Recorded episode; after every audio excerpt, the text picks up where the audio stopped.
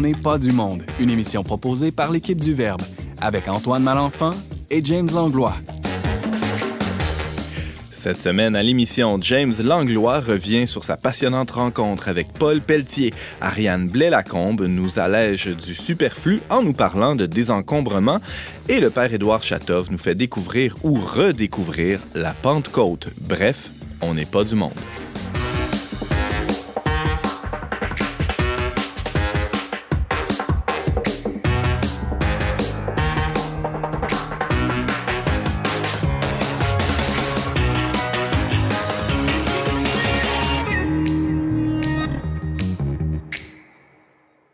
Bonjour à tous, bienvenue à votre magazine culturel catholique. Ici Antoine Malenfant en compagnie de James Langlois, survolté co-animateur aujourd'hui, oui? Ouais, tu dis ça à cause que je dansais en entendant le jingle, le générique euh, de l'émission. Ouais, ouais, tu étais particulièrement enflammé aujourd'hui, oui. Non, mais c'est parce que je veux te partager quelque chose de vraiment euh, intéressant là, qui, m'enthousiasme beaucoup. Vas-y. C'est euh, que cette semaine, Ariane va nous parler de désencombrement. Puis récemment, j'ai fait à deux reprises une expérience vraiment euh, pertinente dans le sens que, tu sais, souvent, on, on, brise des affaires qu'on achète ou enfin, il y a des bris.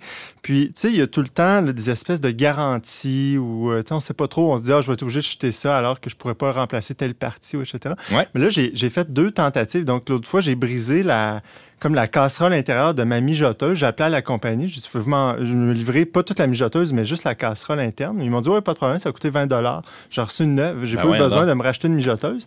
Puis là, l'autre fois, ma brosse à dents électrique a brisé. là, il t'en arrive des affaires. J'avais encore la garantie, une garantie euh, pas prolongée, une garantie euh, de base. De base. J'ai appelé, ça, me, ça a été long, ça a pris une demi-heure au téléphone, mais j'ai fini par avoir une nouvelle brosse à dents neuve.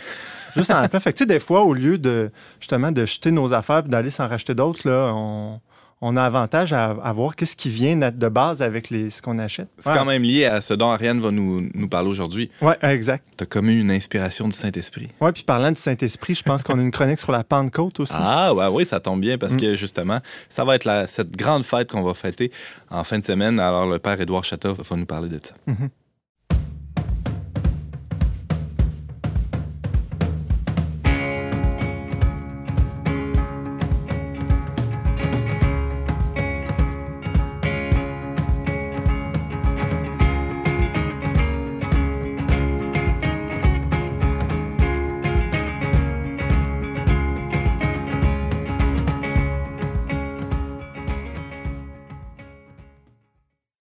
Femme active dans le monde du théâtre depuis les années 70, Paul Pelletier ne cesse de se faire la porte-parole de l'inconscient collectif québécois. En février dernier, elle a publié Tragédie aux éditions de la Pleine Lune. Cette pièce, présentée d'abord en 99 pour souligner les 10 ans de la tuerie de Polytechnique, cherche à révéler notre rapport morbide avec le féminin. Quelques semaines plus tard, mon collègue James Langlois l'a rencontré pour discuter du rôle des artistes et de la blessure québécoise. D'ailleurs, on retrouve son article en une du plus récent numéro du Verbe. Salut James. Allô Antoine. Ça faisait longtemps que tu pensais euh, rencontrer Paul Pelletier, non? Oui, vraiment. J'ai connu. Euh, tu sais, c'est pas une femme qui est devant dans les médias québécois, mais quelquefois ça lui arrive. Puis, mais c'est quand même une femme qui, comme tu disais, là, est impliquée dans le milieu théâtral euh, québécois depuis les années 70. Donc, elle roule sa bosse. Elle a fondé le nouveau théâtre expérimental avec Jean-Claude Ronfort, je me rappelle bien. Puis, c'est la sœur aînée de la, journaliste Francine Pelletier aussi qui écrit dans Le Devoir. Mm-hmm. Donc, moi, c'est ça. J'ai entendu des prises de parole dans les dernières années de cette femme-là que je trouvais très, très profonde, très intéressante. Je portais le désir de la rencontrer. Puis, euh, donc, pour bien qu'on on va, on, va sortir du studio, on va, on va entendre vraiment une partie de mon entrevue avec elle qui a duré trois heures. donc, je vous rapporte une toute petite partie euh, de, cette entrevue-là.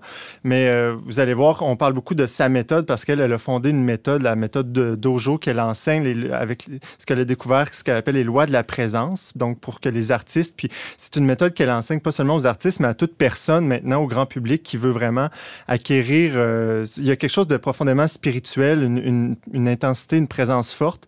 Et euh, vous allez voir, elle, en parle, donc on va l'écouter. Euh, on se dit à plus tard. Ça, c'est votre modèle, ça, le théâtre grec ou? Mon inspiration pour faire le théâtre que j'ai fait, c'est probablement c'est la révolte, c'est la brûlure. C'est non, on n'a pas vu dans un monde comme ça. Non. Fait que là, les gens font un théâtre qui va le faire éclater, qui va le changer, qui va proposer autre chose. C'est une brûlure, c'est une révolte, c'est une, un scandale, c'est un outrage. Et bien, c'est parce que ce dont je parle, je parle de l'être. Mais la vaste majorité des êtres humains n'ont aucune idée c'est quoi l'être. C'est quelque chose d'invisible, l'être. Qu'est-ce que la démarche spirituelle a à voir là-dedans? Démarche spirituelle, c'est quelqu'un qui cherche l'invisible. Qui cherche quelque chose qui ne peut pas se réduire à. C'est ça pourquoi ce métier-là est ici. Parce que le monde pense qu'ils sont ça. Ça, c'est comme juste une. un très pâle reflet de ce que tu es véritablement. L'art peut être une voie royale pour cette quête de l'esprit, l'esprit, Dieu, la présence, euh, le surnaturel, euh, le, bon, tout le monde a ces mots-là. Mais donc, pour que l'artiste devienne un véritable artiste, il doit faire une, une quête spirituelle, c'est ça que je comprends? Je suis un être de liberté, moi. Tu sais, quand j'ai parlé de ma révolte, mon outrage, mon. C'est parce qu'on on vit dans un monde où on, on te blesse, on te casse, on te fait mal, on te casse les ailes, on te coupe. Moi, je suis une pédagogue, mais passionnée, parce qu'il n'y a rien, à part l'acte de création, là, mais l'acte de voir quelqu'un qui prend possession de son être, c'est la plus grande joie de mon existence. Ça n'a pas de bon sens que quelqu'un qui était enfermé dans sa petite boîte, tout d'un coup, ce que j'appelle la présence, tout d'un coup. Là. Puis là, c'était obligé de reconnaître l'existence de l'invisible, parce qu'en principe, il s'est rien passé, tu sais, je veux dire. Ouais. Mais tout d'un coup, ça fait. Il y a quelqu'un là. On comprend pas d'où ça vient, mais ça jaillit, là. Ça... Ouais. Puis tout d'un coup, la personne, elle change de dimension, ça n'a rien fait, là. S'est juste unifiée. Euh, J'écoute beaucoup Rupert Spira en ce moment, non-dualisme, Ramana Maharishi. You sink back into your source. Non, ça, c'est des métaphores, parce que tu pourrais dire je m'élève, mais sink back into your source. Tu rentres dans ta source. D'écouter une pas ce qui est la caractéristique de l'humain. Qu'est-ce que je dirais bien pour impressionner James là? Tu sais qu'on va faire dans deux minutes. euh, ce calcul constant, ce commentaire constant. Donc, l'état de présent des caractéristiques, évidemment, c'est que c'est le silence dans la tête. Puis les gens disent, mais voyons, non, ça se peut pas. Je te dis pas que c'est facile à, à faire. Euh, en tout cas, dans le tout le monde qui fait une démarche, là, c'est que c'est difficile. Mais si- si tu es vraiment une artiste, dans le sens où moi je l'entends, euh, c'est beaucoup plus facile. Enfin, cet amour de la vérité, de la beauté, qui pourrait être une définition pour moi de, l'artiste, tu cette brûlure-là, l'amour de la vérité et de la beauté, moi, je fais pas de différence. S'il n'y a pas de vérité, c'est pas beau pour moi. Elle m'en fout bien de quoi t'as l'air, là. Euh, l'apparence, puis tout ça, là. Tantôt, on l'effleurait, là, mais pourquoi il y a des artistes comme ça qui, qui se suicident, puis c'est quoi, le- Ça, je me dis, bon, peut-être si je suis encore en vie, c'est peut-être à cause de ça qu'il y a peut-être quelque chose qui a, qui a besoin d'être révélé par rapport à, la, à notre spécificité, de, la spécificité du peuple québécois. C'est, on est un peuple très, très douloureux, Ouais. très autodestructeur. Et je pense que ce qu'on a de plus fort, c'est le complexe de la défaite. On est défait. C'est ça notre histoire. Puis il y a un penseur québécois très intéressant, Jean-Jacques Dubois, qui a a une théorie qui dit que les gens qui sont arrivés ici au début de la colonie, nos ancêtres, étaient des orphelins, des orphelines. Les femmes, c'est vrai, on le sait, les filles du roi, c'était des orphelines dans un orphelinat de Louis XIV. Ça s'appelait les filles du roi. Hmm. Leur père, symbolique, était Louis XIV. Et c'était un orphelinat qui était tenu par une maîtresse de Louis XIV qui s'appelait Madame de Maintenon. Et elle, elle voulait, mais c'est des bébés qui ramassaient, c'est parvis d'église, tout ça. Et la théorie de Jean-Jacques Dubois, mais ça, on sait, c'est vrai, nos ancêtres femmes, c'est des orphelines, il n'y a pas de famille. Mais ils sont allés dans une école Madame de Maintenon, les filles du roi, Louis XIV, où elles étaient beaucoup plus éduquées que les hommes qui sont arrivés ici. Ça expliquerait le rapport homme-femme qu'il y a au Québec. Ah oui? Tu sais, quand on dit, ah, ben, les femmes au Québec ont tellement fort, puis ont toujours une toutes, puis bien blanc. Euh, alors que les hommes qui sont arrivés ici, c'était des petits soldats, des hommes sans travail, qui sont embarqués, parce qu'ils se sont dit, bon, ben là, de toute façon, euh, là où je suis en Europe, je vais crever de toute façon. Euh, bien intéressant. Et la théorie de Jean-Jacques Dubois, c'est que les hommes aussi étaient des orphelins qui erraient dans les villes de France à l'époque. Sans famille, sans... Je trouve ça... Puis la théorie des orphelins, c'est pas une théorie, c'est vrai que c'était des orphelins. Nos ancêtres, femmes étaient des orphelins. Et que souvent les bébés qu'on abandonnait comme ça se parlait de l'Église, c'est parce que le Seigneur avait violé la bonne qui avait un bébé, puis là, le Seigneur, il n'était pas question qu'il y ait des bâtons dans sa. Fait nos ancêtres femmes auraient été des orphelines. Puis moi, cette image-là, là, moi, je suis très liée à mon peuple, l'inconscient. Moi, devoir d'imaginer, tu sais, ce monde-là qui arrive ici, il fait fret comme là. Puis là, là, t'as une femme orpheline, puis t'as un homme orphelin, puis là, il débarque du bateau. Puis là, ben, il faut les marier, faire des bébés pour développer la colonie. Puis ils sont là sur le bord du Grand Saint-Laurent, puis ils disent oui, voulez-vous prendre un tel comme mari-femme? Oui. Puis le silence du bord du Grand Saint-Laurent. J'en parle dans le contrée sauvage appelé Courage, mais je préfère toute une pièce là-dessus. Silence. Deux orphelins. C'est frais, c'est grand, hostile. Euh, donc, le fait que nos ancêtres femmes soient orphelines, ça c'est vrai. Donc, c'est une défaite, là, de commencer dans la vie, de dire, ben là, moi, il n'y a personne qui me veut, moi, dans la vie. Parce qu'on m'a abandonné, ça veut dire qu'on ne me voulait pas, hein. Je faisais pas l'affaire. Là, tu te retrouves dans un grand pays comme ça, froid. Le silence. Les choses non dites. La honte, ben, moi, c'est mon, mon sujet, c'est le viol, l'abus sexuel, tout ça. La honte. Puis, t'as-tu vu le discours que j'ai fait en nous quand je dis que la caractéristique, c'est la honte? C'est vrai. Le nombre de Québécois que j'ai entendu, tu sais, les hommes, quand j'avais ma troupe, là, 45 ans, des hommes intelligents, beaux, euh, j'ai honte d'être Québécois. Tu sais, parce que moi, avec moi, il y a toujours des révélations, il y a toujours des grandes vérités. Et j'ai pas entendu ça juste une fois. D'abord, la honte, c'est très difficile de dire c'est quoi. C'est pas comme la culpabilité, une émotion plus complexe. La honte, c'est comme un, état. Je devrais pas être là. J'ai honte. comme j'étais obligée de travailler beaucoup là-dessus parce que j'ai été très abusée, donc je portais énormément d'honte. C'est très récent dans ma vie. Si je continue à vivre, c'est probablement parce que ça a été, c'est tellement lourd. Évidemment, tu le caches pour pas que les gens sachent à quel point tu penses que. De toute façon, ça va prendre toute ta vie à ce que tu l'identifies, même l'émotion. Puis c'est même pas une émotion, c'est un état. Je devrais pas être là. Mais évidemment, à cause des lois biologiques, ben là, tu essaies de survivre pareil, tu prends le bateau, puis tu t'en vas en Nouvelle-France, puis là, tu te défriches, puis tu travailles dur. À un moment donné, dans le bout de Saint-Anne-de-la-Bocatière, je m'étais arrêté dans toutes sortes de gîtes ou de en tout cas, le long du Saint-Laurent, tu sais, des maisons tu le vois, là, tu rentres, c'est comme préservé. Il y a 12, c'est des grandes tables avec 12 napperons. Tu sais, là, il y avait 12, 12 enfants, 15, 20. Tu rentres là-dedans, puis là, tu vois le photo de la mère, tu sais, qui est une noire ronde, puis le père mon moustache.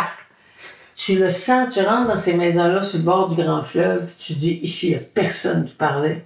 Parce que six mois d'hiver avec 20 enfants, là, faut pas qu'il y ait de chicane. Parce qu'il y a quelqu'un qui va tuer quelqu'un. Puis le père, il n'est pas là. Fait qu'elle, là, il n'y a personne qui parle. Puis quand il revient du bois, lui, après six mois de bûchage, il parle pas plus. Il ne sait pas c'est quoi. Puis elle non plus. Puis les enfants non plus, parce que six mois de chicane l'hiver, non, c'est trop. Ils vont s'entretuer. Tout le monde se tait. Mon pays, quand il te parle, tu n'entends Entends rien? Tellement c'est loin, loin, loin, loin dans mon pays, les gens se taisent, endurent, apprennent et se cramponnent nos dures semaines. C'est une des grandes belles chansons de notre peuple, c'est Claude Veilly, ça. Dans mon pays, les gens se taisent, endurent, apprennent. C'est mon obsession. Une de mes obsessions, c'est la parole. Il y a quelque chose avec dire complètement. C'est un travail, là. Puis, tu sais, comme j'ai enseigné à plus de 4000 personnes, les gens, c'est peut-être là où les gens ont le plus de censure, c'est là. C'est pas dans le corps. Tu sais, touché, exploré. Ah, je, dis vraiment, je vais mourir. Il y a quelque chose, il y a un interdit dans l'inconscient. Si je dis vraiment, je vais mourir. Ça ne sera même pas. Bon, là, je donnais un cours privé à quelqu'un qui elle a changé complètement. Elle était tellement noire, tellement noire, noire, je m'en sortis. Puis il y a quelque chose par rapport à entendre les mots qui sortent de ta bouche, les accepter, c'est pas la fin du monde. Euh, puis je pense que c'est ça, parce que des fois, quand je pense à ce dont je pense, je viens comme. Je ne peux plus parler de ça, c'est horrible. Puis je sais pas pourquoi, à un moment donné, je mets la parole autour de ça, les mots, quels mots choisir? Ce travail-là avec la parole, à un moment donné, fait que ça devient les... pouvoir tout dire. Puis l'affaire, c'est qu'étant donné le plus intéressant est dans l'inconscient, ça veut dire ça veut dire beaucoup de travail pour savoir quoi qui est tout ou pas tout. Tu ne sais même pas, là. Tu as juste comme un malaise. Et je pense que la parole, c'est une voix royale. Ça ne veut pas dire parler beaucoup, ça veut dire à un moment donné, un ou deux mots sortent qui sont. Oh, ça, ça fait partie de mon être le plus intime. Puis tout d'un coup, il y a comme une relaxation. Hum. Ça fait, ah, on n'en meurt pas. C'est ça que vous dites aussi sur la, blessure québécoise, je pense. Comme peuple, on veut pas aller là où ça fait mal. Puis, là, ah ouais, les humoristes, Céline Dion, puis ah ouais, on parle fort, on rit, puis tout le monde le fait, fais-le don. C'est pas nous.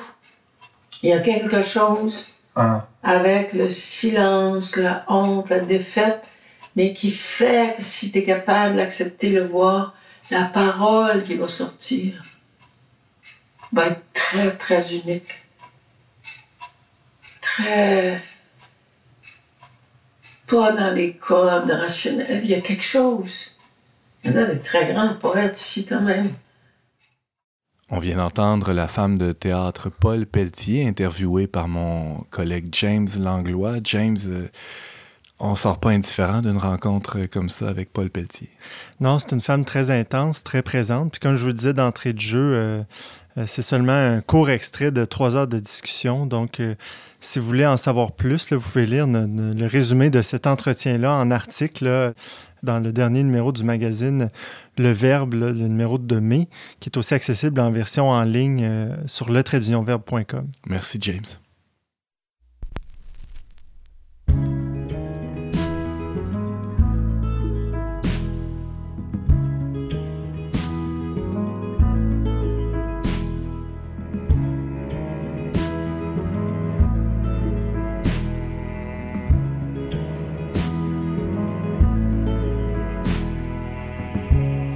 Mind, you are an old empty apartment.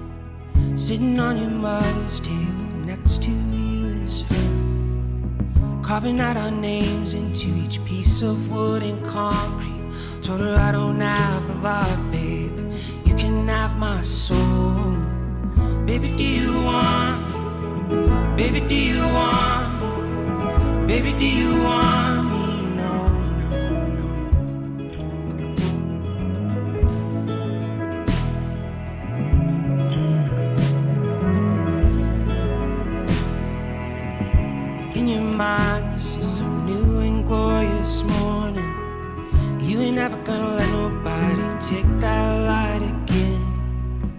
Everyone I know is slowly falling in the ocean. I don't wanna be the next to row. I never learned to swim. Baby, do you love? Baby, do you love? Baby, do you love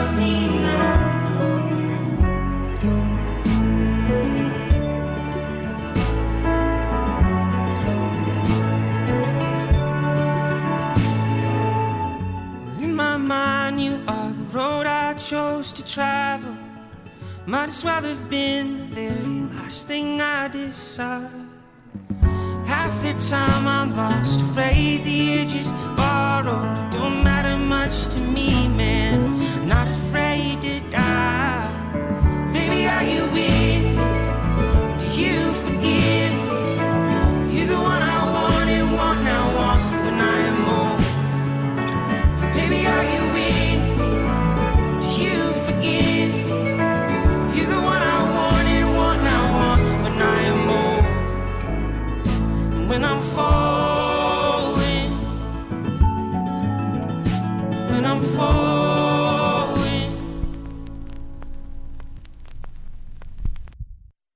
Vous êtes avec Antoine Malenfant à la barre d'On n'est pas du monde. On vient d'entendre Manchester Orchestra avec la pièce Télépathe.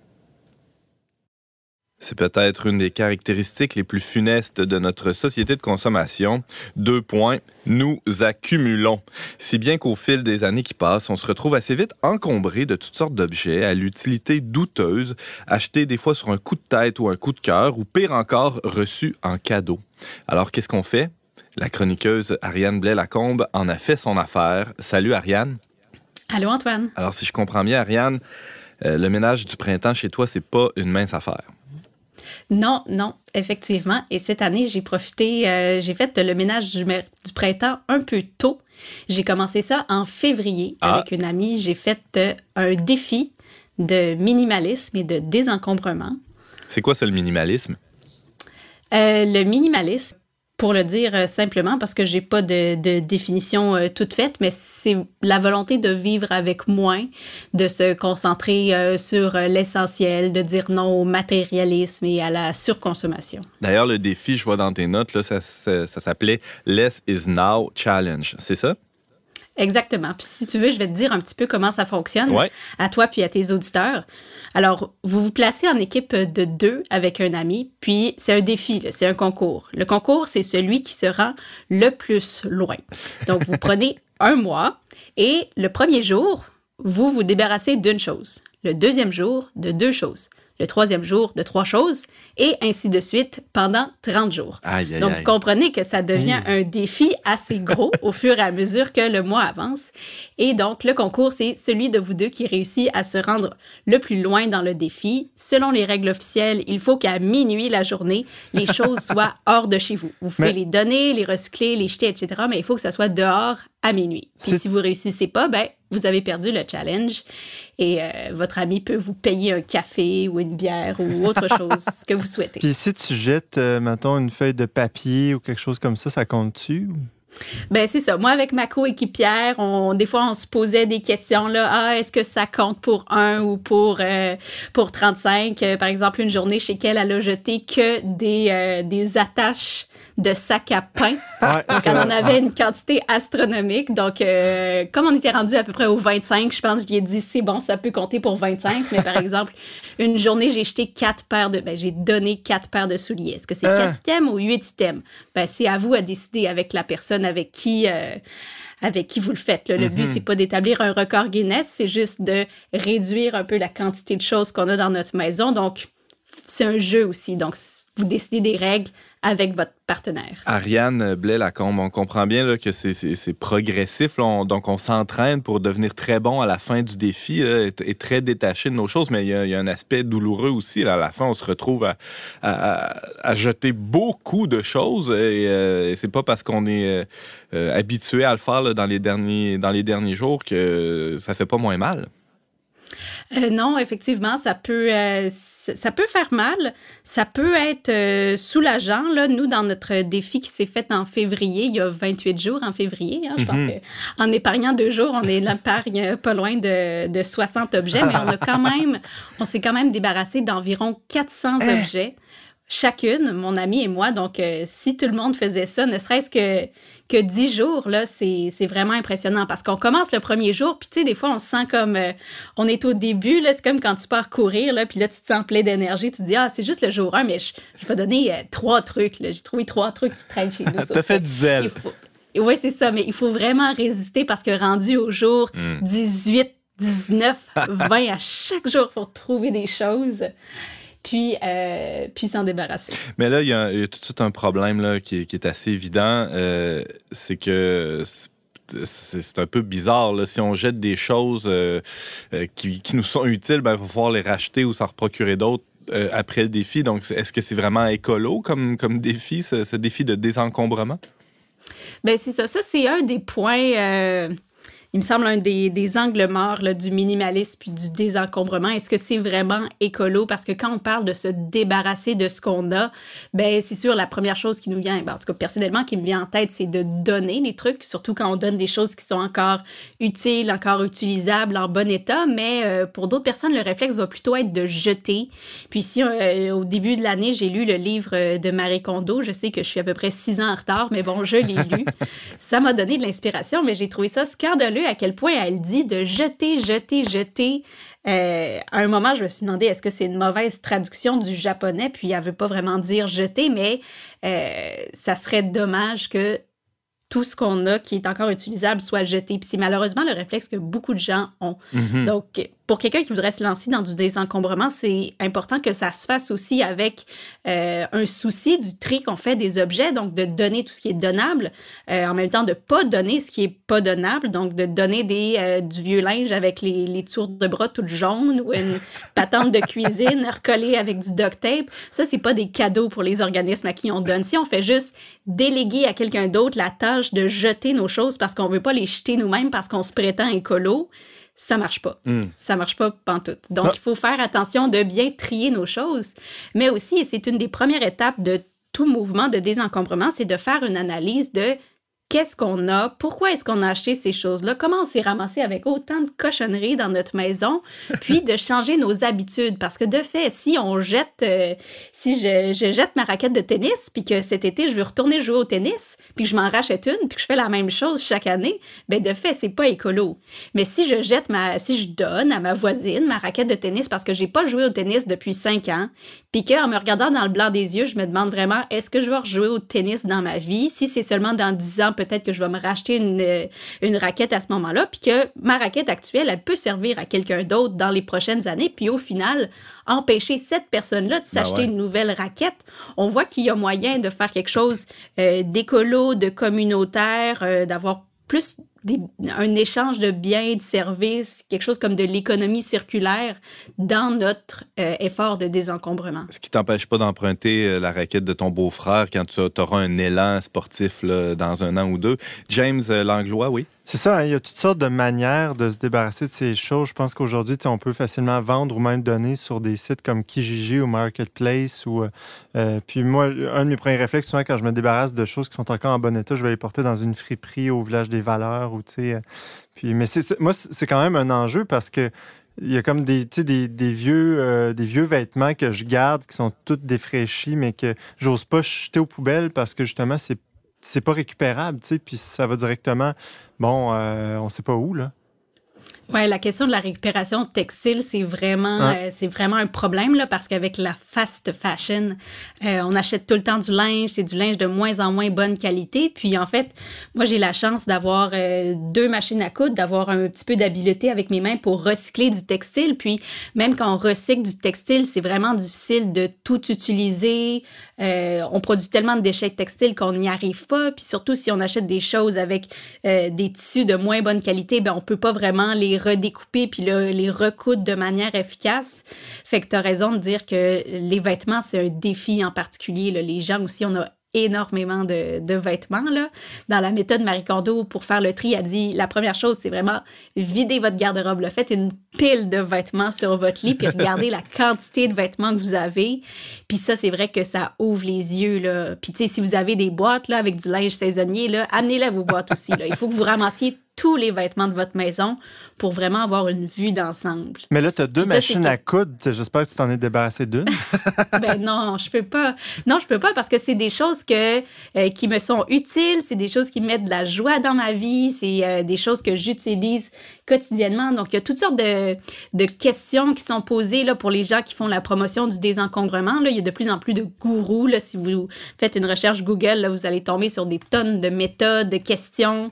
Donc, euh, souvent, ça va être des questions comme euh, c'est quand la dernière fois que tu l'as utilisé, c'est quand tu prévois l'utiliser, en as-tu vraiment besoin, est-ce que ça t'amène de la joie, est-ce que ça ajoute de la valeur à ta vie? Puis moi, des trucs comme ça, ben mes machines à coudre, clairement, je coche les cases là. Il faut que je les garde. Hmm. Mais il y a d'autres trucs euh, un peu plus douteux, là, comme par exemple, présentement, je regarde mon fer à repasser, là, puis je dois admettre là, que je l'utilise pas tellement souvent. Tout ça, ça fait écho. Euh, je, ne peux pas m'empêcher de penser à, cette fameuse culture du déchet qu'on retrouve dans ce, concept qu'on retrouve dans Laudato aussi, l'encyclique écologique du, pape François. Euh, ça fait écho aussi à, une phrase, je me souviens plus quel père de l'Église, euh, peut-être Saint Jean Chrysostome, qui disait si tu as un manteau là, dans ton dans ton garde-robe ou en tout cas dans, dans un coffre quelque part qui n'a pas servi depuis un an, ben, tu es en train de le voler à, quelqu'un qui en aurait besoin. donc c'est pas pas d'hier ce, ce mouvement-là ou ce souci-là de, vivre une, une vie euh, un peu plus simple. Mais euh, euh, je peux pas m'empêcher de penser aussi, Ariane, à un texte que tu avais écrit il y a quelques années sur le verbe, le verbe.com, où tu parlais de, de maisons bien remplies. Est-ce que tout d'un coup, tu as changé ton fusil d'épaule?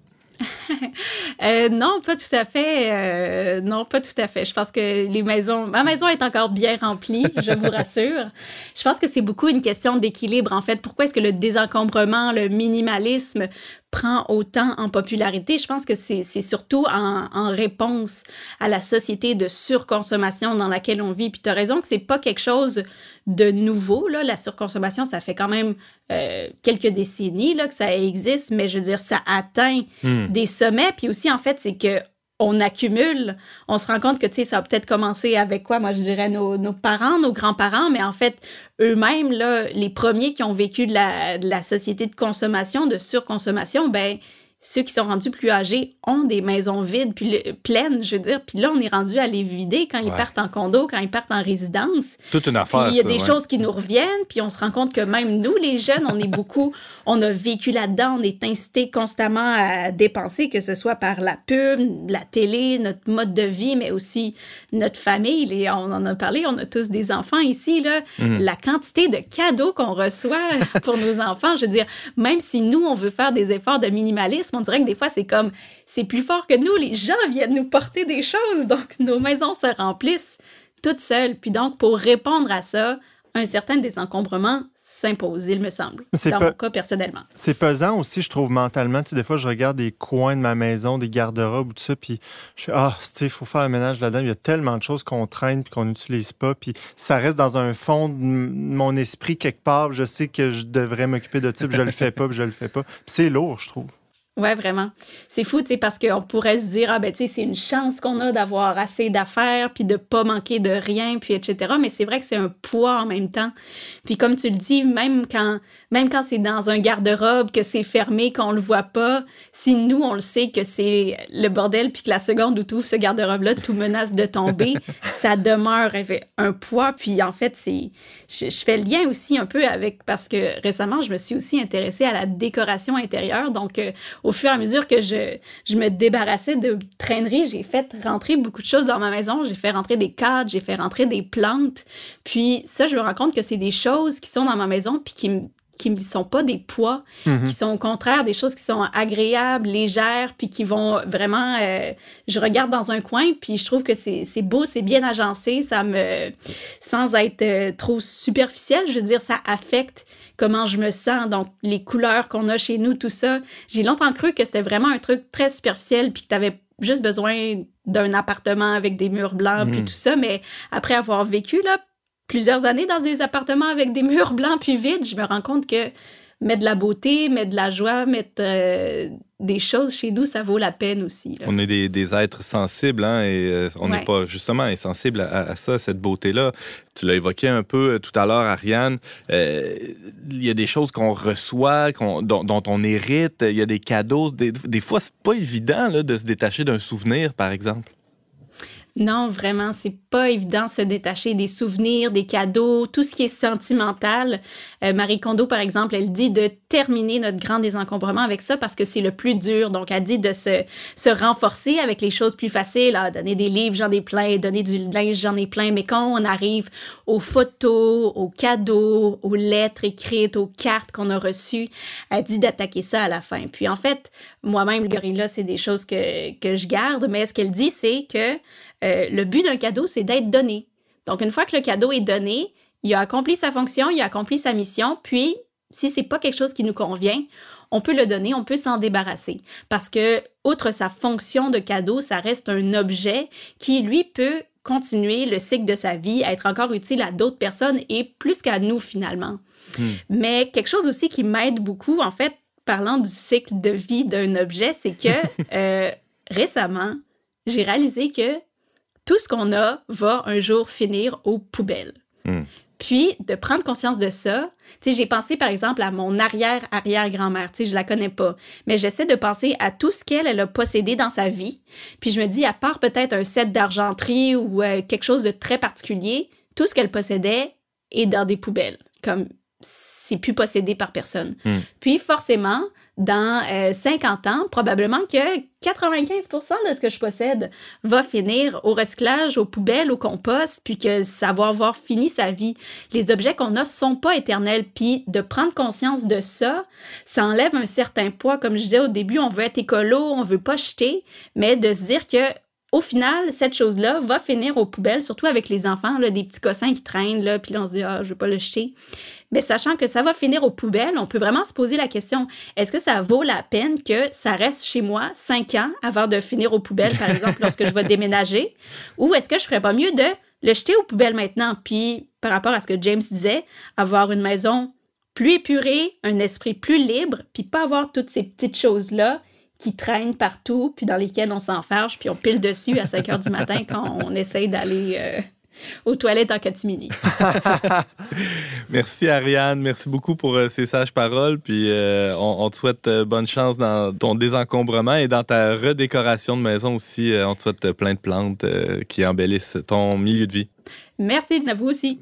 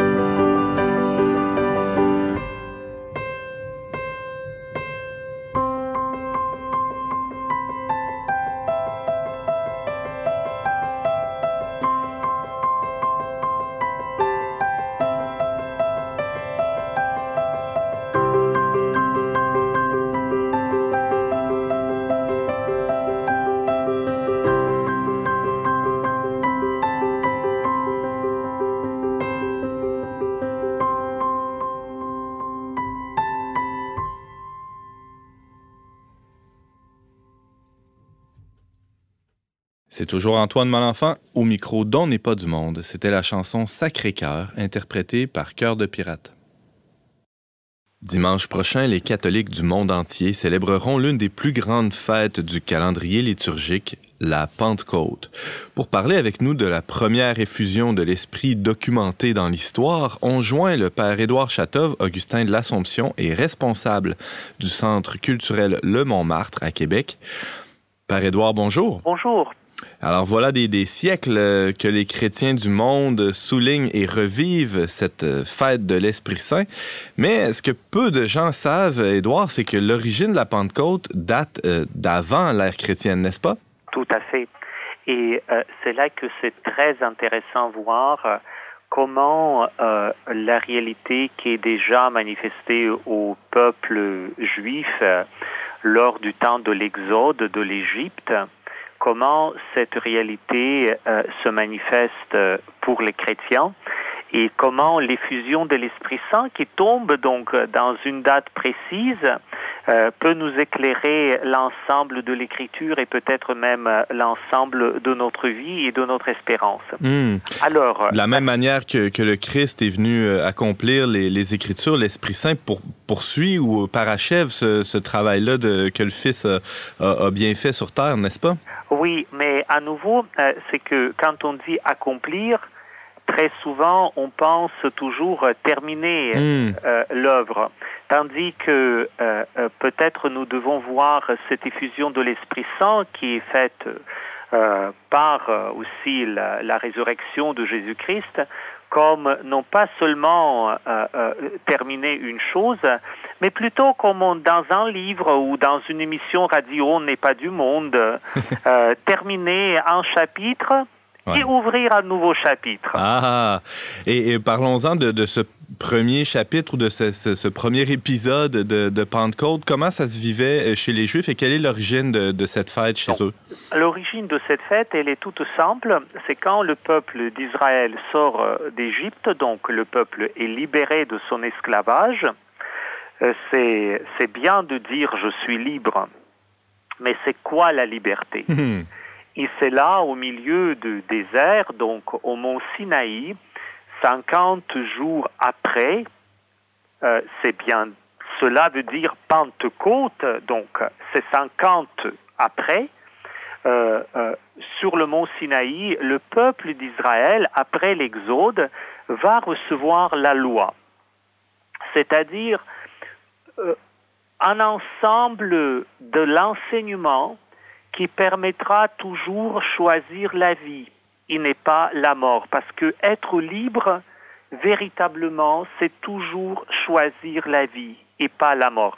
C'est vrai que quand nous nous entendons dans le contexte religieux où les gens qui sont à l'extérieur de l'Église entendent le mot euh, la loi, on pense tout de suite à un ensemble de prescriptions. Hein permis, défendu, défendu, et, permis. Et de, de, contraintes à la liberté. Alors Contrainte que à la ouais, liberté. Alors que c'est pas de ça dont il s'agit. Oui, c'est pas du tout. Dans la, le, dans la Bible, la loi, c'est un ensemble de l'enseignement qui permet toujours choisir la vie. Hmm. Et c'est peut-être si on comprend même les contraintes ou les euh, permissions précises qui sont mentionnées dans la Bible, ça nous permet de les approcher autrement. Comment je choisis la vie et non pas la mort?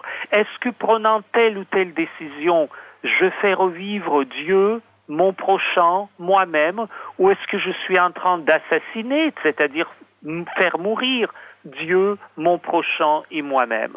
Donc l'origine de cette fête, elle est là. Donc Moïse descend et il euh, euh, donne au peuple euh, la loi qu'il a reçue de Dieu, mais il y a aussi un autre aspect important dans cette fête, c'est qu'il faut que le peuple donne son consentement. Ah. C'est-à-dire jamais euh, cette loi, cet ensemble de l'enseignement, il n'est pas imposé d'une manière arbitraire. Le peuple, à plusieurs reprises, va donner son consentement. Euh, c'est là aussi que la liberté, ce n'est pas juste une liberté qui se joue ou deux libertés qui se rencontrent, c'est des libertés qui s'écoutent et qui donnent les consentements. C'est très actuel à ce propos dans le contexte dans lequel nous vivons, dans la société où nous discutons c'est quoi consentir à l'autre. Mhm. il, y a, en effet un, respect de la liberté qui, qui est la marque euh, presque de, de l'amour de Dieu dans, dans toute l'histoire du salut et même, et, et, même encore aujourd'hui. Hein, cette histoire se poursuit, cette manière de faire de, de, Dieu avec, avec chacun de nous. Il, il propose, il cogne à la porte de notre cœur et, euh, et on est libre euh, de l'accueillir chaque jour.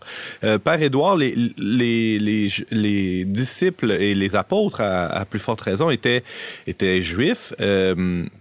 Et donc, ils vivaient, ils célébraient la Pentecôte déjà dans, dans leur tradition, euh, mais il y, a, il y, a, une Pentecôte, celle qui suit la, la, résurrection du Christ, qui a été euh, manifestement bien différente des autres. Oui, c'est une Pentecôte bien particulière. Tout d'abord parce que les apôtres se trouvent derrière les portes closes. Mm.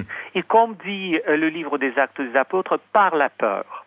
Alors, on est beau être les plus croyants, les plus, euh, je dirais, éclairés, euh, inspirés.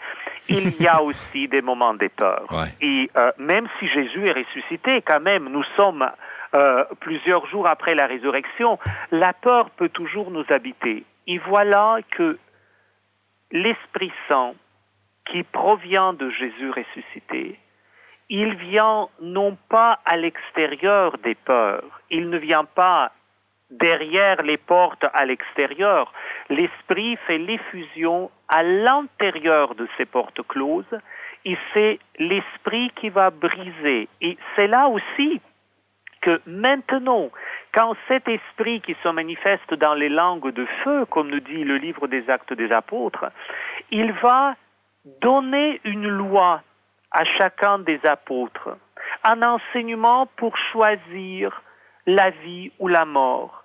Mais cette loi n'est plus inscrite sur des tables de pierre ou de bois ou de parchemin, c'est inscrit dans le cœur de chaque apôtre. Mmh. Et c'est là ce, euh, le sens peut-être de plus profond que si nous voulons reconnaître la voix de Dieu, cette murmure qui parle plus profond de l'être humain, il faut invoquer l'Esprit Saint et Jésus ressuscité nous assure que l'Esprit va venir pour nous ouvrir les portes de notre vie et nous lancer dans l'aventure avec Dieu, d'annoncer la bonne nouvelle que Dieu aime le monde.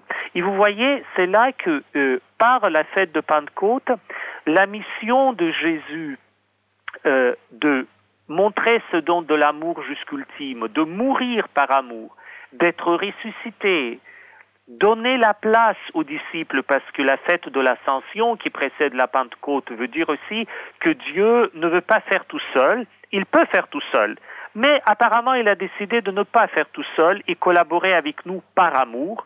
Et dans la fête de Pentecôte, Dieu, Jésus dit à tous les apôtres, écoutez, ce n'est pas la fin de l'histoire, c'est le début d'un autre chapitre de l'histoire. Parce que comme chrétiens, nous voyons très souvent les perspectives de notre vie en disant, c'est quoi la fin? C'est quoi la fin? Même, vous savez, toutes ces discussions autour de la fin du monde, c'est mmh. toujours c'est quoi la fin et on prête les détails. Mais l'Écriture ne nous dit pas l'histoire de la fin. La Pentecôte dans la communauté chrétienne ne nous dit pas Jésus est ressuscité, point. Euh, on pouvait s'arrêter là. Mais précisément que Dieu, comme dit l'évangéliste Jean, fait toutes choses nouvelles. L'évangéliste Jean dit Je vis un ciel nouveau et une terre nouvelle. L'effusion de l'Esprit Saint, c'est vraiment de s'ouvrir à cette nouvelle vision du monde et voir Dieu agissant dès maintenant parmi nous. Père Édouard, euh, tu parlais de l'Esprit Saint qui, euh, qui vient, là, qui va descendre, mais comment on. C'est un peu abstrait, hein? comment est-ce qu'on peut voir concrètement? C'est quoi l'Esprit Saint qui vient? Comment il vient? Euh, euh, L'Esprit Saint nous vient toujours par une conversation aussi, je pense, en ce moment. Parce que, euh, vous voyez-vous, lors de la Pentecôte, chacun des apôtres parle en sa langue, mais tout le monde comprenne. C'est-à-dire, il y a quelque chose qui nous unit et qui nous ouvre au, au, au don de bonté, de beauté, de vérité. Et là, au-delà de nos différences, nous sommes capables à comprendre. Et c'est peut-être là que nous devons rechercher la manifestation de l'esprit. C'est quoi les choses qui nous unissent? Qu'est-ce que sont ces paroles qui illuminent notre cœur, notre regard, nos oreilles, qui nous permettent toujours de devenir plus beau, plus bon, plus vrai, et construire la communion au lieu de déchirure? Et là, la création nouvelle que l'Esprit vient à, faire, elle se manifeste. Et c'est là peut-être le défi pour les croyants, que assez souvent, nous nous seulement tellement renfermés sur le passé que nous devenons amers, un peu ténébreux, un peu pessimistes, voire dramatiques, tandis qu'il ne s'agit pas d'ignorer les réalités de la vie, mais il s'agit de porter ces réalités à la lumière de Dieu et à la conversation les uns avec les autres.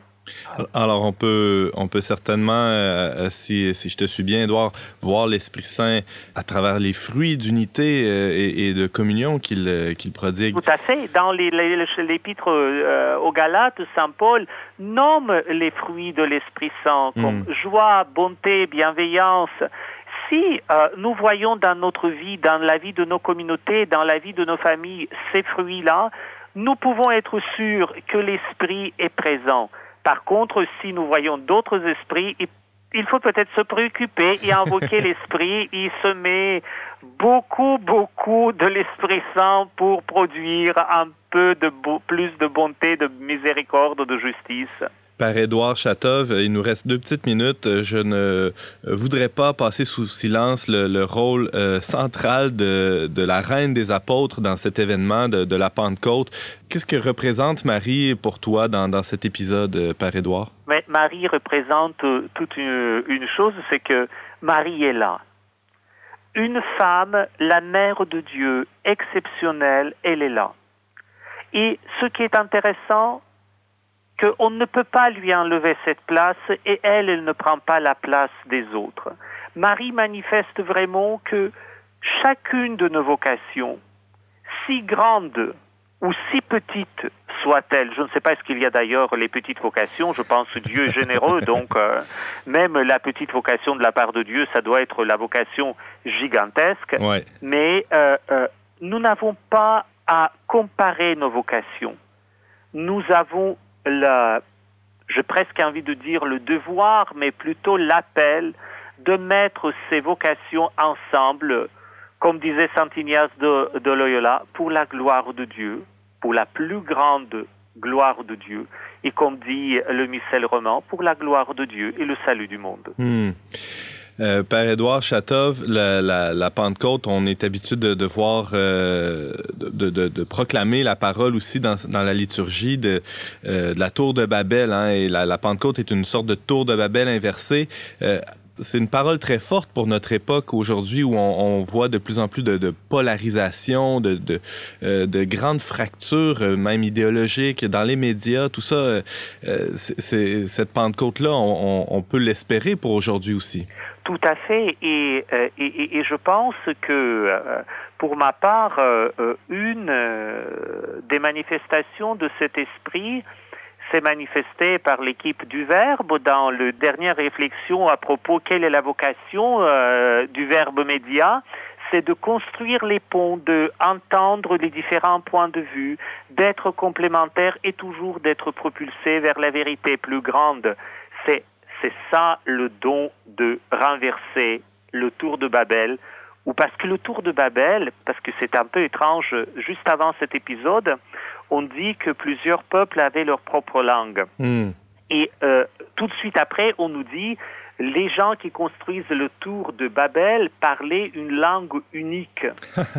Et c'est là que on, ne lit pas ces deux chapitres qui d'ailleurs suivent l'un l'autre. Hmm. C'est que la langue de Tour de Babel, ce n'est pas la langue unifiante, c'est la langue uniformisante. C'est-à-dire uniformité, ce n'est pas l'unité. Tandis qu'à la Pentecôte, ce que va faire, c'est que chacun parle dans sa propre langue, il est capable d'entendre l'autre. L'uniformité n'est pas adopté, ce qui est reçu, c'est l'unité dans toute cette différenciation qui, est envisagé par la création de Dieu même.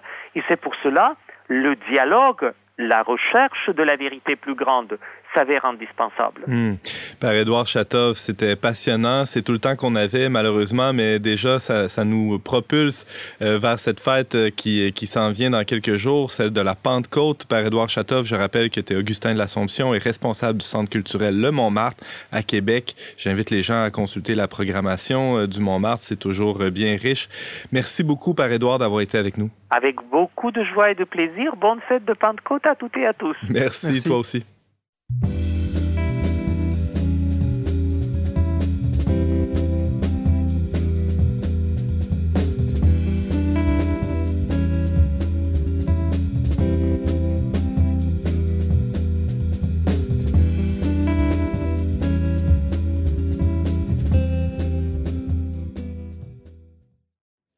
C'est tout pour cette semaine, mais avant de se laisser, James, tu une suggestion culturelle pour nous. Bien, la semaine passée, c'est terminé la, la, saison, la troisième saison d'une émission euh, québécoise, d'une télésérie qui s'appelle M'entends-tu, qui était, euh, qui était diffusée à Télé-Québec. Euh, et si vous n'avez pas eu l'occasion de vous intéresser à cette série, je vous invite vraiment à l'écouter. Elle, est diffusée maintenant sur Netflix, sur tout.tv, puis même sur le site de Télé-Québec. Vous, vous pouvez, écouter les trois saisons.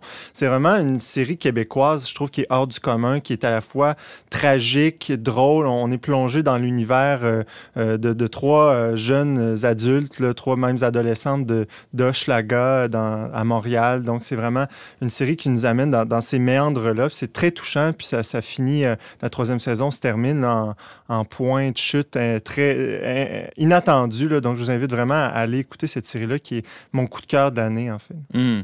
On avertit quand même les, auditeurs que ça aborde des enjeux très sérieux. Il y a, de la violence. C'est vulgaire, c'est très vulgaire, mais c'est un reflet d'une réalité euh, qui est vécue par bien des gens. Euh, merci, James, pour cette suggestion. Merci aussi euh, à vous d'avoir été avec nous cette semaine. Vous pouvez en tout temps écouter cette émission en rattrapage et la partager via votre application balado préférée. Pour tous les détails, visitez le barre oblique radio. Je remercie les chroniqueurs qui ont été avec nous aujourd'hui et Yannick Caron qui était à la régie, ainsi que la Fondation Lucien Labelle pour son soutien financier. On se retrouve la semaine prochaine, même heure, même antenne, pour une autre émission dont n'est pas du monde.